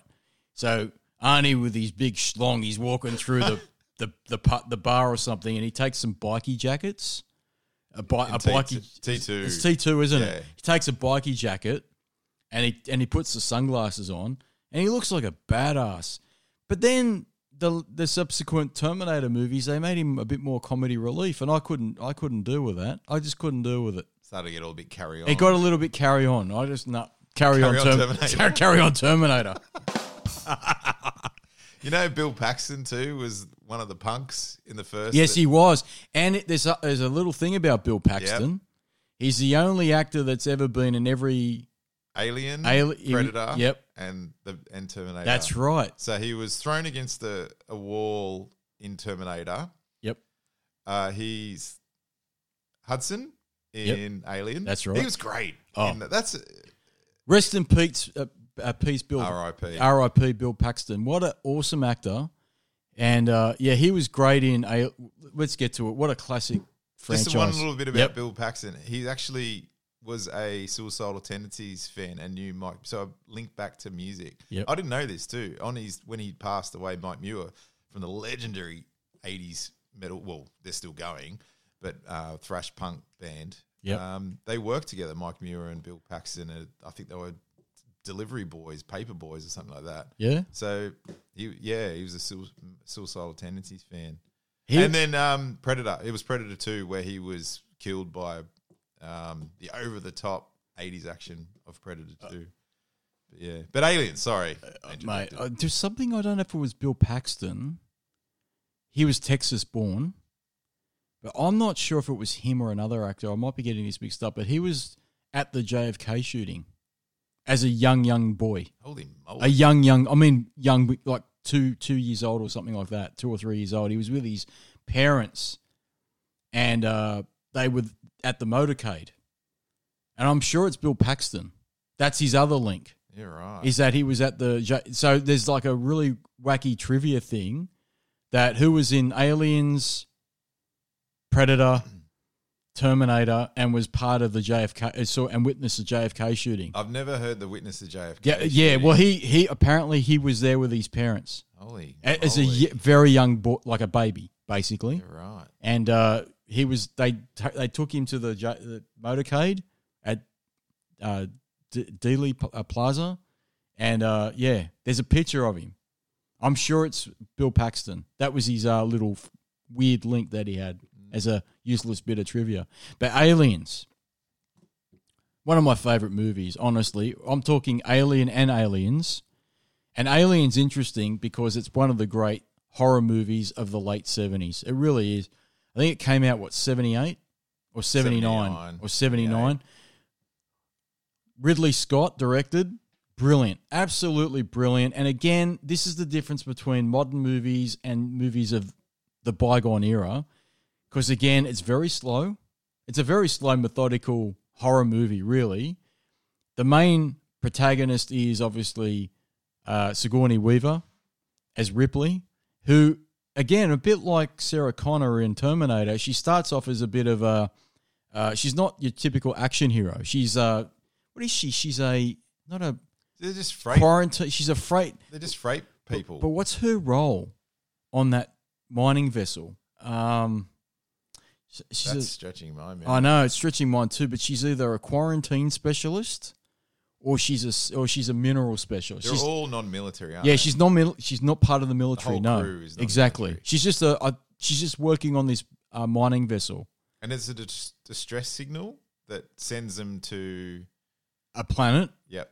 and they go to that planet, and there is basically uh, uh, they go down to the uh, planet from memory. It's been a long time since I've seen it, and one of the crew members comes across the eggs Yeah. and the space the jockey, space jockey. the space jockey, which would later be in Prometheus, and he uh, the what do you call it? The sucker punctures his mask and ingests him with a It's John Hurt. John Hurt and ingests him with the egg or whatever it is, and then he recovers, and then the traumatic scene of the alien at the at the breakfast table. Look, I always think they have a breakfast because in the back of the scene you can see breakfast cereal. Do you remember? I'm being Yeah, I'm sure it's breakfast. it's breakfast because they got like breakfast cereal on the bloody table. I love how it was parodied in Spaceballs. Oh, yeah. as well. And they used John Hurt, and he says not again or something. Yeah, that's right. Not again. Spaceballs is great, but yeah. So then that that scene is, um, think of the era. That's unbelievable. That the alien comes out and runs across. It's a bit silly now. When you watch it now, it's a bit silly. That little alien pops out of the stomach and then runs across the table. Looks a bit silly. Um, Yeah, but pho- like when you see photos and still shots of the alien actually coming out, it's pretty good what they were doing. oh yeah, then. back in the time, yeah. Uh, yeah, of all of these uh, puppets, all they're restricted by what they can do. But yeah, I, I think it's pretty impressive. It's impressive, but it's just it is a horror movie. It's very slow and um, And then it just goes along and eventually wipes out the crew one by one. yeah, it? that's right. And there's a little bit of a, I suppose, there's a, a nod to Space Odyssey. I might have got that wrong, but the um, their android goes um, goes a bit haywire. Yep. What was the android? Because the in Aliens it was Bishop, but in the f- Alien it's not Bishop. It's it's I can't remember his name. Now, was he directed by the company to Yes. to keep the xenomorph? Yes, because if you remember, Ripley and the android have a big argument about the quarantine procedures. They want because she wants to isolate him, and the android wants to study it, and so the android's directed by the company to let um to let the alien out. It's it's Ash. Ash, yeah, I knew it wasn't Bishop. Ash, and Ash malfunctions. Ian Holm, and he w- went on to do. Um, oh, we probably will run out of time. It's not really science fiction. The Lord of the Rings that needs a that needs a That's mention, a that's a topic in itself. th- that trilogy. Yeah, but yeah, so he he malfunctions. Oh, that and that's scene where he gets the magazine and he rolls the magazine up and he starts putting the magazine that's been rolled up down Ripley's throat or mouth, so she so she chokes. Is horrific. Mm. You know, I think I watched that as a kid. Oh, I was, yeah. yeah. and I shouldn't have watched it because it's a little bit horrific. But uh, that's a classic movie. And again, I don't know if that would work today because there's not a lot of action per se. You know what I mean? There's not a lot of special effects. It's all on on the one set. There's only a handful of characters who basically get eliminated one by one. There's no weapon. There's They've no weapon. Basically, build a flamethrower or something. yeah, they built that because again, they're not whatever they've got. they're not military. They're they're scientists. You know, oh, she's an engineer. Ripley's an engineer. Yeah. That's right.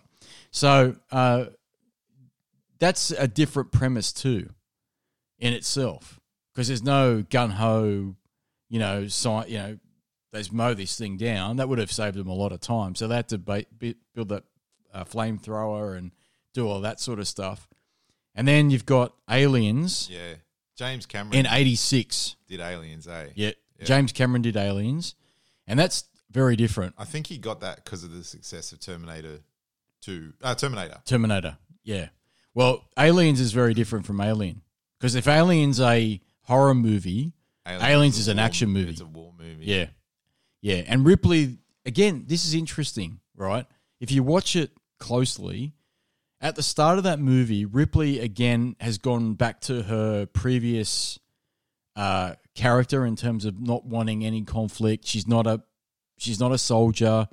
She's working a what is it a loader, She's got probably post traumatic stress disorder. and her blood pressure would be shit. Her blood pressure's shit. She's probably medicated for blood pressure for sure because she's got PSD. Uh, yeah, so she's not wanting conflict. So she's not your typical action hero, right? And then, of course, by the end of it, she's joined the military and The guy from Man About You. oh, that was You, uh, Paul Reiser. Yeah, Paul Reiser. Mad about you. Do do do do do. Do-do-do-do. And it, it just, you know what? He plays the same fucking part because he's a little weasel in that. Well, Helen Hunt and uh, Paul Reiser were in Mad About You, weren't? Because that was his wife, That was it. Yeah. right? But Paul Reiser is the same in Aliens as he is in Mad About You. He's like a little weasel type guy. Company man. Company man. We we manufacture those, by the way, because he's spotting all the the, man, the reactor core and all that sort of stuff, saying they manufacture it. And uh, yeah, Ripley's not wanting any part of it. She looks like she's completely out of place in that planet and that that situation. It's horrific. It's horrifying, and it starts off as a horror movie again, from like it does in Alien, and then it progresses to an action movie when they come across not just one alien but aliens yeah. And uh, I remember when that Now, fir- but that they, so the premise, they discovered the colony. Yep. No, they didn't. They leave the eggs around, and it actually, no, no, no. Of course, Newt and her family were out there, and they stumbled across the beacon or That's something. That's right. the, the um space jockey. That's right. Then that infected. That's right. The, dad. He That's right. It back. That's right. And all hell. So so everything would have been okay if they had never found that space jockey, Mm. which is where Ripley was originally, I think. That's right. Yeah, yeah. That's the same. So she gets wind. She gets wind of where they are, which is LVK She's four like, two. you've, you've, you're terraforming this. She goes, "You're terraforming this," and they're like, "Yeah, it's what we call a shake and bake colon colony." I can't say that word. And uh, and so she's like, "Are you idiots? Why would you do that?" And they're like, "Well, there's nothing there." And well, and she's like, "Bullshit! That's where my ship was Yeah, that's where we. harassed by a fucking alien." And so yeah, she goes back to investigate because she's familiar with the planet. No, they lose communication. Yes, because Yeah. but she's familiar with the planet, Yeah, and so an en- she's the part of there as an envoy. Or That's right. Because you remember, um, what's her name? Uh, Vasquez. Vasquez. That's right. Thank you for that. Vasquez goes, "Who's this?" And uh, the other one says, uh, "Well, she's apparently she saw an xenomorph." And uh, and then she says, "Well, I hope you take this seriously. I really do, because if one of those things just gets through." They took out my entire crew, all this shit. If Pedro was here, he'd be ripping me a new arsehole because he, he remembers it word for word. I'll tell you a story about that. We saw aliens randomly at my uh, relative's house in Italy, and it was all dubbed in Italian. Oh, that'd be fantastic. And Pedro translated it in English because he can remember every word, literally every word, right? Because he's seen that so many times. And I'll tell you now, I wish he was here because he lost a bet at school. Because remember they had the direct. Mamma mia. Yeah, you remember he had a director's cut, Yeah. right? They had the director's cut, and the director's cut included the the turrets, mm. right? That was awesome. That was fucking awesome, right? And I remember at school, him and this other guy had a big argument about how many rounds were left when the aliens finally bugged out of there. Because remember, the aliens kept coming, Yeah. and there were One four, them- yeah. four, tur- four turrets, or was two turrets? Oh, what a trivia question. Yeah. Is it seven? No. No, where's Pedro? It was one. One. Yeah, because the first one runs out of ammo, and the you hear the aliens going right, like they're they're screaming and they're just getting butchered coming through the tunnels, and then the other one's basically going down, and Hudson's going, "Come on, baby, come on!" Right? Good. They're overheating. They're overheating. the- Yeah. Again, again, a, a awesome part of that. Yeah, the One- lighting, the lighting is amazing in that. But you don't. It's you see the guns. That's all right. From Yeah. memory, you see the guns just doing their thing, Yep. and then the countdown. Yep. And you hear the screams of the aliens. That's right, they're in going, the corridor, yep. the thumping, The and kind of thumping, stuff, and they're banging against the- Actually, have probably due to limitations of uh, graphics and special effects. Well, there was no time, CG. There was no no CGI. No. So it's the thought of it. Yeah. That's Yeah. right. Because they didn't have the technology. They couldn't think of, they couldn't just randomly create, you know, 300 aliens running through the corridors and the facility. So they, they had to use their imagination, which made you use your imagination. Because remember, once they finally found out that the aliens were at the reactor, the reactor core, they had to bolt and shut down the medical center. I think it was the medical center where they were staying. So they they shut the doors down. They welded them. Vasquez was welding, Yeah. right? Because that was the best bit. Because they'd always like, "Hurry up, Vasquez! I'm going as fast as I can. Do it now!" Like, you know. And she's like bolting the door and all that shit. So once they they settled it all down and they said they're going to set up camp at the medical center and wait for help, which would be I think it was t- two months or some ridiculous amount of time. They you could hear the banging of the a- Yeah. aliens headbutting the door trying to get through because they knew that the humans were there in the medical center. And then they finally found a way. They went through the roof. Yeah, they learn. They learned. They went through the roof. But tho- but those turrets were an addition. They weren't part of the original movie. No. Because again, I think back then they wanted movies to be shorter. yeah. Oh, it And ran, so- it ran quite long. Yeah, it, it ran very long. The scene where Newt gets uh, Newt goes out with the family and gets uh, the dad gets impregnated. That that was different. Yeah, that's, that Um, wasn't included. But see, that added so much more to the movie because he actually went, okay, that's how they this uh, facility got in, infested by the aliens because someone went out there and went and found that space jockey again where all the eggs are, where Ripley was many years before in the original ship that she was in, Yeah. right? Whereas in the I guess the original release of the movie, they never showed that, and they never remember they show the facility in the in the uh, extended cut. Yeah. they show all the people working there and how many people there were. So in in the original release, they only told you that. Yeah, that, that's right. There's a kid on a big wheel. That's right. Uh, he was on a green, uh, like a, gr- a green machine. He was on. the goddamn colonists. That's right. The goddamn colonists. That's right. A classic movie. A Um, classic movie. And but I love the lighting in that when they because the best bit is when they cut the power and Hudson goes, "How can they cut the power, man? They're just animals, right?" And the light just goes red. So there's just a, a sea of red. You just see red in so many scenes in that movie because there's no there's no real lighting. he was excellent in that. Uh, he was brilliant. Absolutely. Game over, man. Game over. Because he panics. But then he overcomes his panic and he becomes a hero at the end. Remember when the alien grabs him yeah, and he starts shooting at everything? he gets taken down inside. Exactly right. And Michael, and I, I can't pronounce his name properly. Michael Bien- Ben Bion, who played uh, Kyle Reese. He was excellent. Oh, in Michael Biehn. Yeah, It's Michael Biehn. He, He- he- yes. He was excellent in that too. yes. Well, he, I mean, he was huge in the 80s, that guy, because like, like we said, he was Kyle Reese in Terminator. He played, he was in Aliens. Uh, he was, um, he was in a lot of 80s movies, actually, if you look up a lot of them pop up IMDb. the same, like in that era. Yeah. So the Running Man, for example, Oh, that's has 87 the running man Um, came out one of the guys in the Running Man was in the original Alien. yes um, he was uh, i only saw that last night i was watching the running man and i go that guy was in the original Yeah, in the alien original and the Alien. cookie queen just looked at me like what the fuck are you talking about Uh, the the female lead was in Predator Two.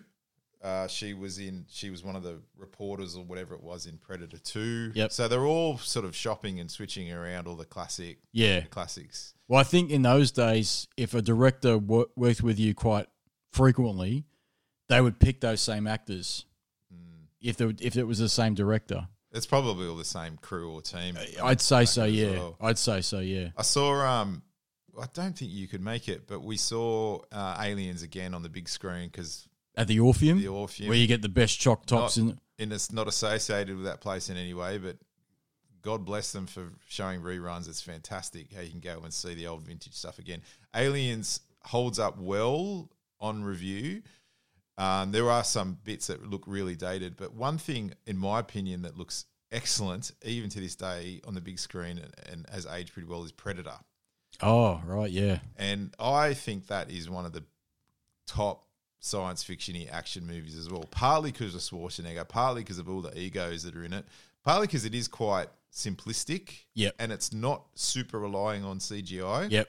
Well, he was a man in a suit. He was a man in a suit. Yeah, that's all he was. Um, it took a long time before the Predator comes into it as well. It's sort Yep. of two stories in one. You got the action team coming in and doing their little bit. To well, they were doing a drug bust, weren't they? Weren't they doing something with the drug, the cartel? the CIA and American. That yeah, there's some kidnaps and so forth. Chopper went down and the chopper. they had to go and get in there, and then, um, yeah, and then the team was brought in because Carl Weathers' character, um, Dillon, no, not Dillon. Dillon, Get the puny pushing benches. had to, uh, and then he was sort of, yeah, basically go in and, and get that. That Predator, the first Predator, Yeah. still looks great. to Yeah, this day, it does. In my opinion, It does, and it's uh, there's a lot of tension there. That music.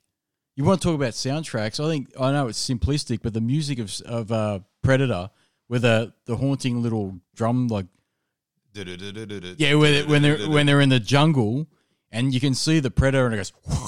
Yeah, I'd go so far as the, the Running Man soundtrack. Anytime. Yep. It's the same basic theme throughout that whole bit, but that, uh, of course, it's all synth and 80s and so forth. That's great. Terminator, Yep. very simple um, to it. Aliens, actually, the Alien soundtrack, the, the second one, oh, yeah, it's that, again, very sort of simple ding, ding, ding, ding, ding, ding, ding like Yeah. science fictiony thing through it. So obviously they're important and create and add atmosphere to it.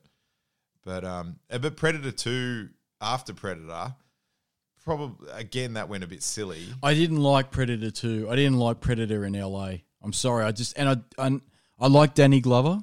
He was great in that. It I- expanded. it tried to expand the universe a bit, and there was that real little snippet of at the very very end when the ship has crashed and Danny Glover walks into it, and Yeah. they they don't kill him because he takes out one of his own, I suppose. But you do see the predator skull Yes. in there. As a, I remember as a kid thinking, "Oh my god, this is opening a massive universe." Yes. you know, predators versus aliens, and Yeah. I don't know. I that well, out to be that that turned out to be a big fizzer. The whole aliens versus predator thing, on paper, made sense. On it paper, worked really well in comic books. yeah, it, it made sense. But as a movie, it just didn't. It didn't fly. They were No. they just weren't there. No, it was awful. it was abhorrent. What about the what? What do you reckon the blood pressure is for the alien? Uh, well, they've got It- acid. it's acid blood. blood. So- So imagine putting a blood pressure machine on. Well, you could take their blood pressure, but you, you'd have trouble with conventional needles. Taking Oh yeah, because it'd just melt the needle. just melt the needle. You know is what? Arnie the king of the old school science fiction? I think so. I th- well for the eighties, yeah, I think so because you know as action hero mo- as as movie hero things, there's Terminator. Predator, the original Total Recall. I think that's excellent. Oh yeah, oh, Total Recall is a fucking classic, man. Has dated pretty. It has. from a it's not, like from a. You know who I like in that though? He was a great bad guy in the eighties, Michael Ironside. Ah, yeah, yeah, yeah. he was great because he was in Highlander as well. Highlander: The Quickening. Top Gun. which was shit, but he was great in that because he, he jumped on a train and he punched some train window to the conductor. And he goes, I've always wanted to drive a train. Hi. He just had cheesy one liners. Michael Ironside. He was stereotype, but yeah, he's a great Always a baddie. antagonist. Yep. He was excellent Yep. in that. Yep. Always a baddie.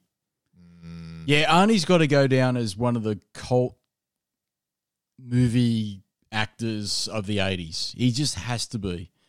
And he's always, I mean, he doesn't have much variation. He's always the same. He's always got like a cigar if he's playing a modern role. But you've forgotten about Conan.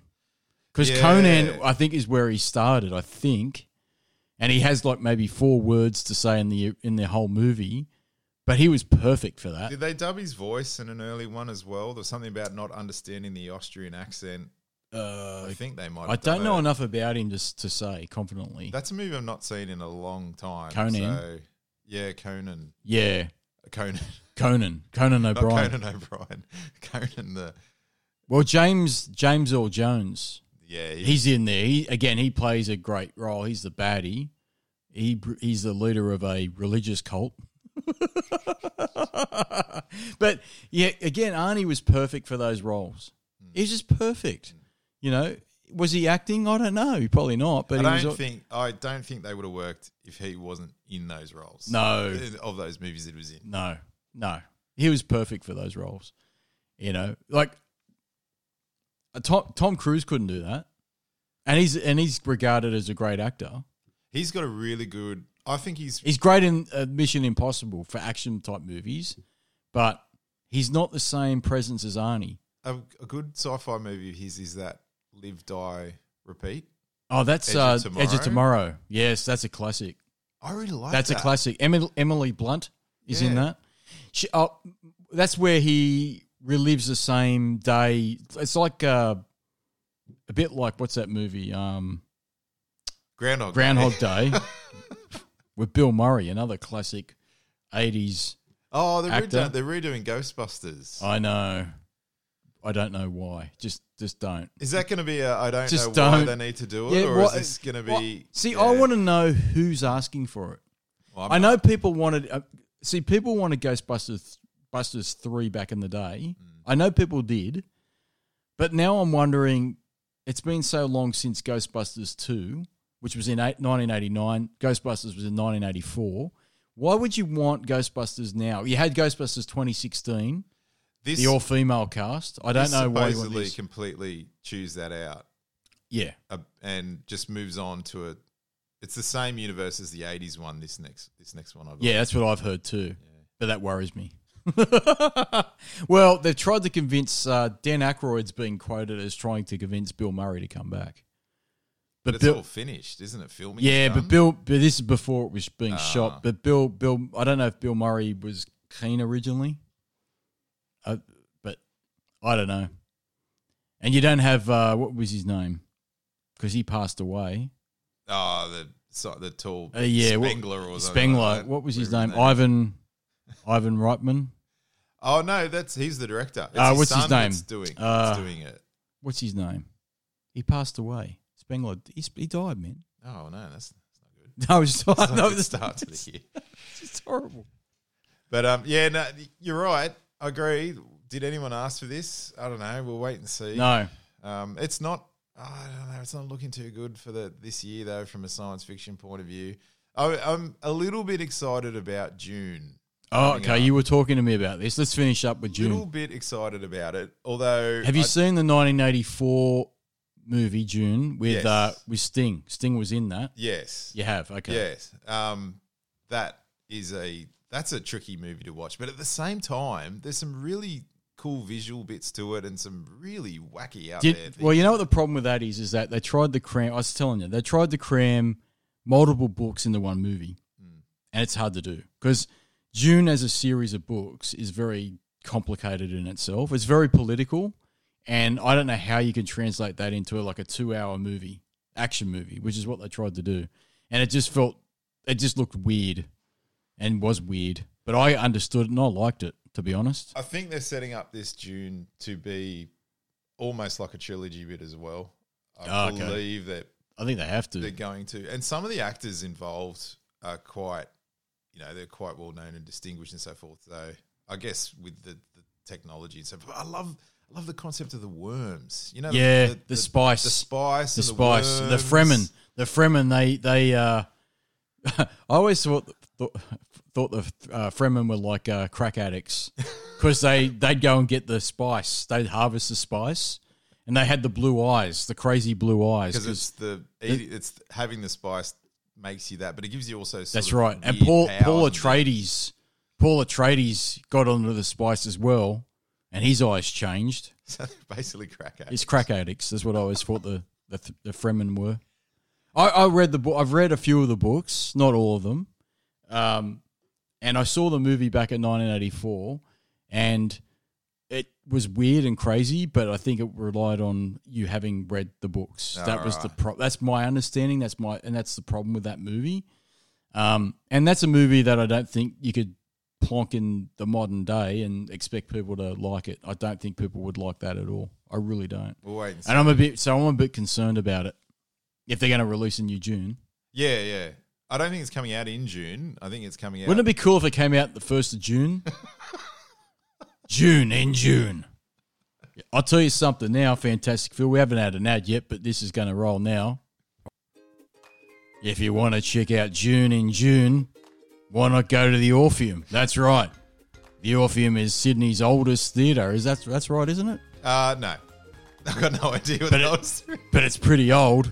But you know what it's got? The best choc tops in Sydney. That's right.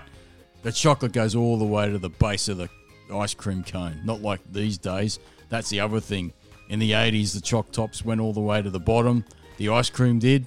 Now, it's like one Mr. Whippy layer. Shit. And we don't like it. We're not going to have it anymore. So in 2020, if you want an 80s choc top, they're probably from the 80s. No, they're quite fresh. They're quite fresh from 2019. they're they're run out models. They're run out choc tops.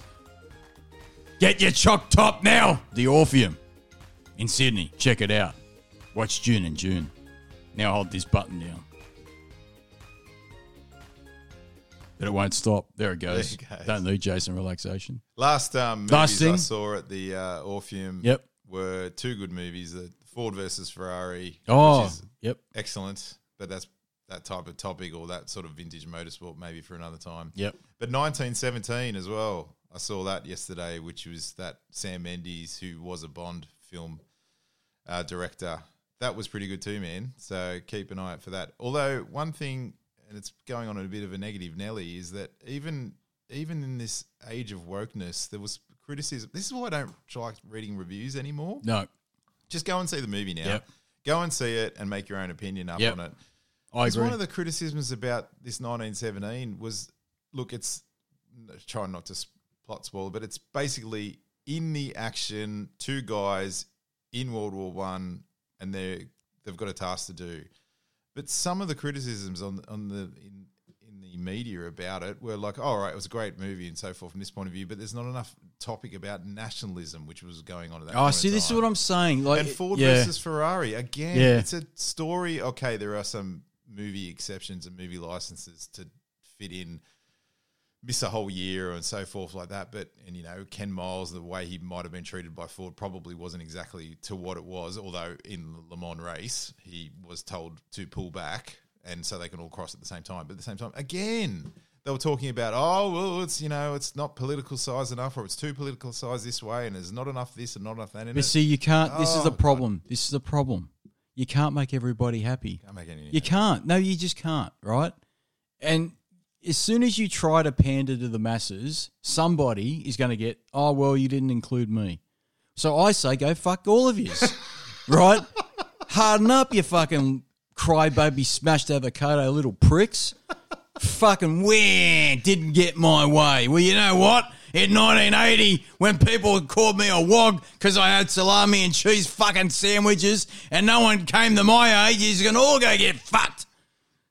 You're just catering to the bullshit. Oh, cry, baby. You can't please everybody, Fantastic Phil. You just can't. You just can't. Like, you could make a movie and have the the who's who and cater to everybody, but someone's going to say, oh, well, actually, I felt a bit left out. You know, like, yeah, you might have had this person in that minority group on the on the screen, but they were only there for twenty minutes. But this person was there for an hour and a half. That's that type of shit. So what I say is, you you don't know what you fucking want. That's your problem. You don't want know what you want, and you want your cake and eat it too. And that's the problem with modern day movies. To finish up, I think they want to cater to everybody, but in the process, they forget the, the content.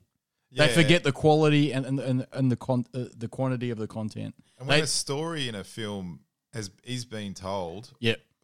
if even for its right or wrong reasons, whatever like that, but the criticisms about that or it's missing things Yeah, out, but that's- just They'll poke on. holes as well. See, here's the. This is what I reckon happens now in a boardroom. They say we want to create this movie. It's going to cost I don't know X number of million of dollar millions of dollars, and then they say cool, greenlight it. Then the writers come in and go, okay, all right, we have to cater to the masses. Who have we got in? Have we got that person? Oh, great, tick. Have we got that person? Tick. Have we got that person? Tick. Oh, we got that person? Tick. Oh, great, tick. Well, you know who never gets included? Me, that fat fucking wog with no hair. No one gives a shit about me. And you hear me fucking crying. You don't. Right? And then the reviewers come in because they're fucking smashed avocado pricks too. You know what they say? Oh, well, I'm glad that there was some more diversity this time. However, I didn't see fucking Where's Wally. Where's Wally wasn't included in the crowd. Therefore, I feel that this movie is not acceptable. Where? That's the problem. And I'll tell you something now, Phil, whether it's right or wrong, that wasn't some, such a big thing in the 80s. That really wasn't. I think they made movies with a vision, they had more vision, they had a, a clearer story, and they made the movies they wanted to make. Now I think they make movies with the shadow of agenda behind them. I really feel that's what the problem is. And sometimes it's not a problem at all. We don't notice it. We're happy to see that movie and it's great like um that Tom Cruise movie, what is it? Uh, Edge of Tomorrow. That was fine. I don't remember highlighting or seeing any agendas. No, no, no. That's what I'm saying. Sometimes it's not not a problem. Prob- They may or may not have. That's been right. there, But sometimes it's but not a you problem, just right? Don't notice it. But but you know what? If you want to pick holes in shit, you can. So there'd be somebody out there that'd be like, oh well, why is Tom Cruise there? He's he's the majority. He's a white man. Oh, and Emily Blunt, she's a white female. Oh, you can't win, and I've given up. Just tell the story. Just tell the fucking story. Have you said everything you wanted to say, Fantastic Phil? yes, for today. Thank you very much. Ah, thanks, man. It I would be good to come back in and discuss Star Wars. So you're keen a, on that Yeah, at a um at a later date. So you're with keen drunken and and sassy. yeah. So if I get those two together with you, you'd be you'd be in on that. All right, done. It'll be called the Star Wars debate. and I'll sit back going, don't give a fuck. Shit. Take me back to the 80s. Take me back to the 80s. That's all I got to say. I'm not fussy. I, I'd just go back to 1985 with Marty McFly. I just hang out with him. and I'd say, don't go to the future. It's shit. And he'd go, why? What's wrong with the future? It's full of smashed avocado whinging people, right? And then you got to go shopping, right? You can do it online. That's great. But when you're forced to go to the crowd, they make you go through self service and you got to buy a fucking plastic bag because the environment's shit, right? And people go, oh, well, oh, there's bushfires like it's never fucking happened before. Oh, it's climate change. I've done a lot of ranting today, fantastic. lot of ranting. I've been bottling it up since 2019. Since- Fantastic, Phil. Thanks for being in. I really appreciate it. Thanks, mate. Come again next time when we organise this little panel. Thank you for the two people that have been listening to this bullshit podcast. Thank you, Dad, for letting us use your garage. I'm sorry I read it about fucking movies from the 80s. I can't help it. As I just said, I hate the fucking modern world. Everything's a whinging smashed avocado prick. They can't make movies without explosions and special effects and all sorts of bullshit.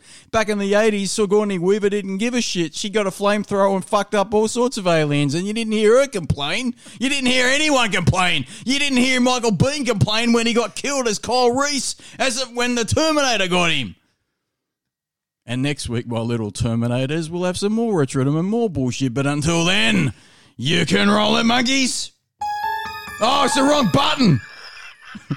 it's that's the wrong button. I don't know what I'm doing. It is a theory, uh, conspiracy theory. Oh, where's, where's the outro? How do I do this again? Oh, that's right.